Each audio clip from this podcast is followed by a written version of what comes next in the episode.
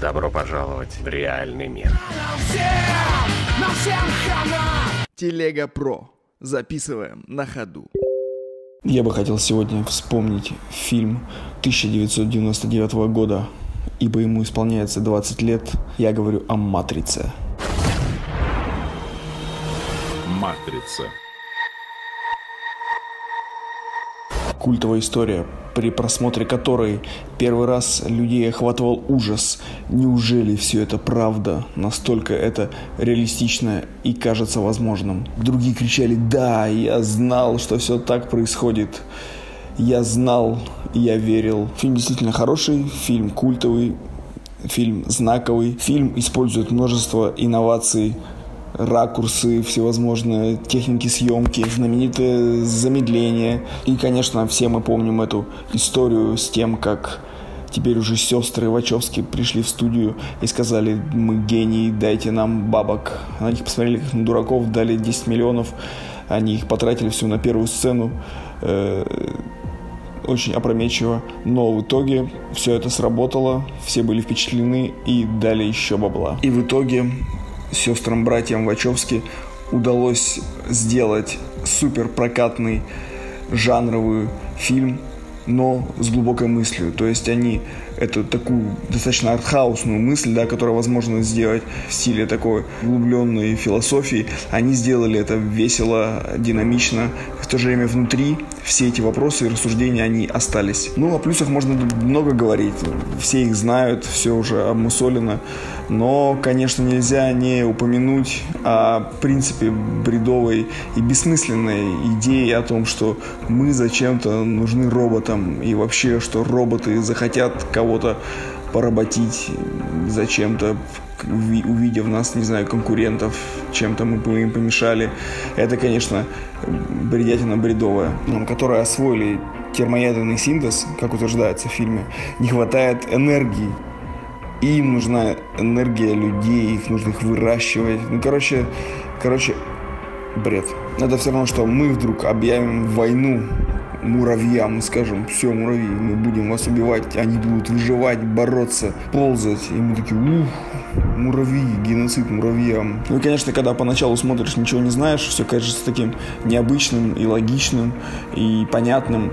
Но потом, впоследствии, когда ты понимаешь, что все это матрица, и все это управляется агенты, и все это видно, знают где кто, нолики, единички, то пропадает вообще всякий смысл, и их там попытки убежать, не знаю, что-то сделать вообще, что-то пытаться, ну, то, что такое огромное количество этих людей, попадая в матрицу, могут там что-то делать, в принципе. Ибо вся эта компьютерная симуляция, она контролируется. Ну да ладно. Сама мысль, да, и способ ее подачи, это все было настолько революционно, что просто не обращаешь внимания на все эти мелкие огрехи и смотришь с точки зрения взгляда на вообще устройство это всего нашего мира, жизни, и есть ли вообще все это, и что происходит. В итоге фильму 20 лет, а эти все вопросы, они есть, они живут. Живем ли мы в матрице, что реально и прочее. Можем ли мы управлять нашими жизнями, судьбами, или все предрешено? Все эти вопросы как стояли, так и стоят и будут стоять дальше. Поэтому фильм супер актуальный, сделан при этом качественно. Можно пересматривать его, задумываться или просто развлекаться. На ваш выбор.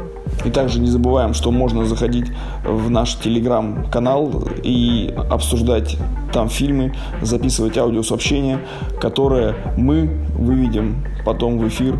Так что вперед все в Telegram. Наша новая современная матрица. Ответ всем этим большим глазам, которые смотрят за нами. В рамках твоего сравнения с муравьями у меня остается только один вопрос. Если мы хотим их уничтожить, то какого хрена нам создавать для них виртуальную реальность?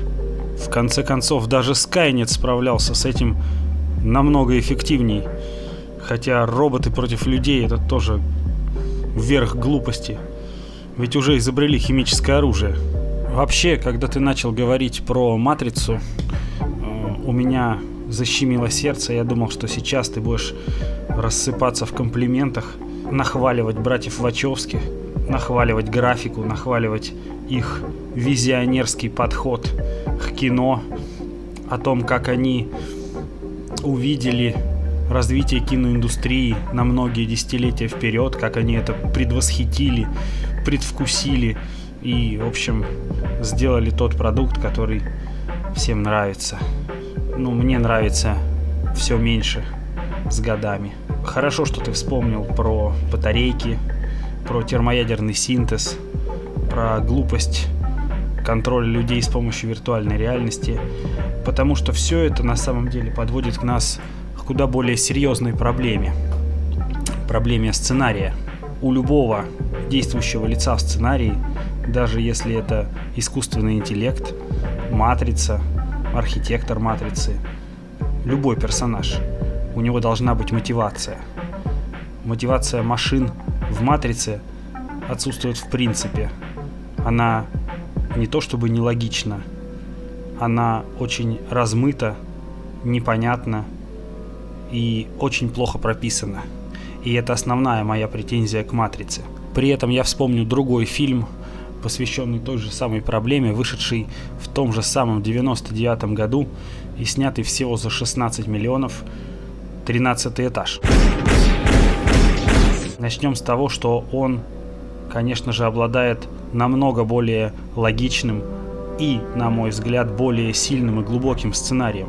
Он является экранизацией фантастического романа 1964 года «Simulacron 3», который в свою очередь является одним из первых, если не первым, фантастическим романом, посвященным проблеме виртуальной реальности.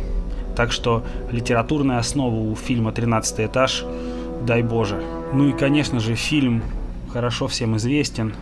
Я не буду пересказывать ничего, я только напомню, это не будет спойлером, основную мотивацию создания виртуальной реальности. В фильме «Тринадцатый этаж» виртуальная реальность была создана людьми, просто потому, что они в принципе могли это сделать.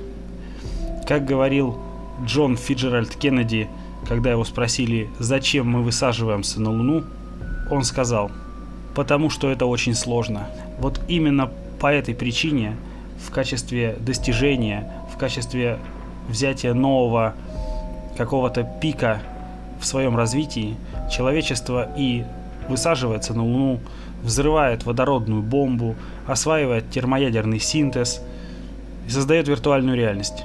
Это, в принципе, основная движущая сила научно-технического прогресса. Только потом она будет освоена, внедрена, коммерциализирована, превратится в какую-нибудь глобальную компьютерную игру и так далее. Но возникает более глубокий вопрос. Если виртуальная реальность настолько хороша, что симулирует наш мир и людей внутри этого мира, то в какой-то момент времени эти симулированные люди тоже могут догадаться до идеи виртуальной реальности и создать ее уже внутри своей собственной симуляции. Вот на какие философские и интеллектуальные глубины отправляет нас фильм «Тринадцатый этаж». И в итоге это не история противостояния добра со злом, не карикатурная борьба хороших людей и злых машин по непонятной причине, а борьба человека с самим собой. А заодно попытка ответить на вопрос, кого можно считать человеком, а кого нельзя. И когда сознание, которое вдруг начинает мыслить свободно, может быть признано живым человеком. Так что всем, кто хочет немножко повзрослеть и раздвинуть горизонты своего восприятия вопроса реальности и виртуальности, настоятельно рекомендую начинать просмотр с «Матрицы», но заканчивать его где-то в районе 13-го этажа. Случилось видеть кошмар, который казался реальностью.